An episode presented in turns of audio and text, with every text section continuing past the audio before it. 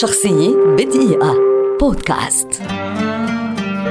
ويليام فوكنر كاتب أمريكي كبير ولد عام 1897 ويعد واحدا من أشهر الكتاب في الأدب الأمريكي عموما والأدب الجنوبي على وجه التحديد. كتب روايات وقصصا قصيرة ونصوصا سينمائية وشعر ومقالات ومسرحيات. يعرف بالدرجة الأولى لرواياته وقصصه القصيرة التي كان مسرحها مقاطعة يوكناباتاوفا الخيالية المستندة إلى مقاطعة لافايات بولاية ميسيسيبي حيث أمضى معظم حياته. رغم أن أعماله كانت قد نشرت منذ عام 1919 وغالبا خلال العشرينات والثلاثينات من القرن العشرين وصلت شهرة فوكنر إلى ذروتها عند نشر مؤلف مالكولم كاولي فوكنر المحمول وفوزه بجائزة نوبل في الأدب عام 1949 ما جعله ميسيسيبي المولد الوحيد الحائز على جائزة نوبل. حاز اثنان من أعماله حكاية خرافية وروايته الأخيرة Reivers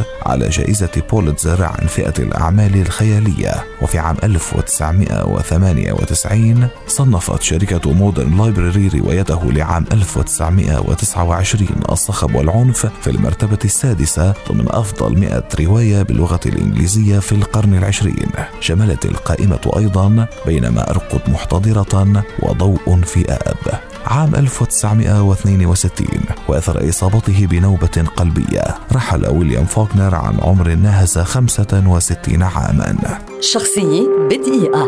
بودكاست.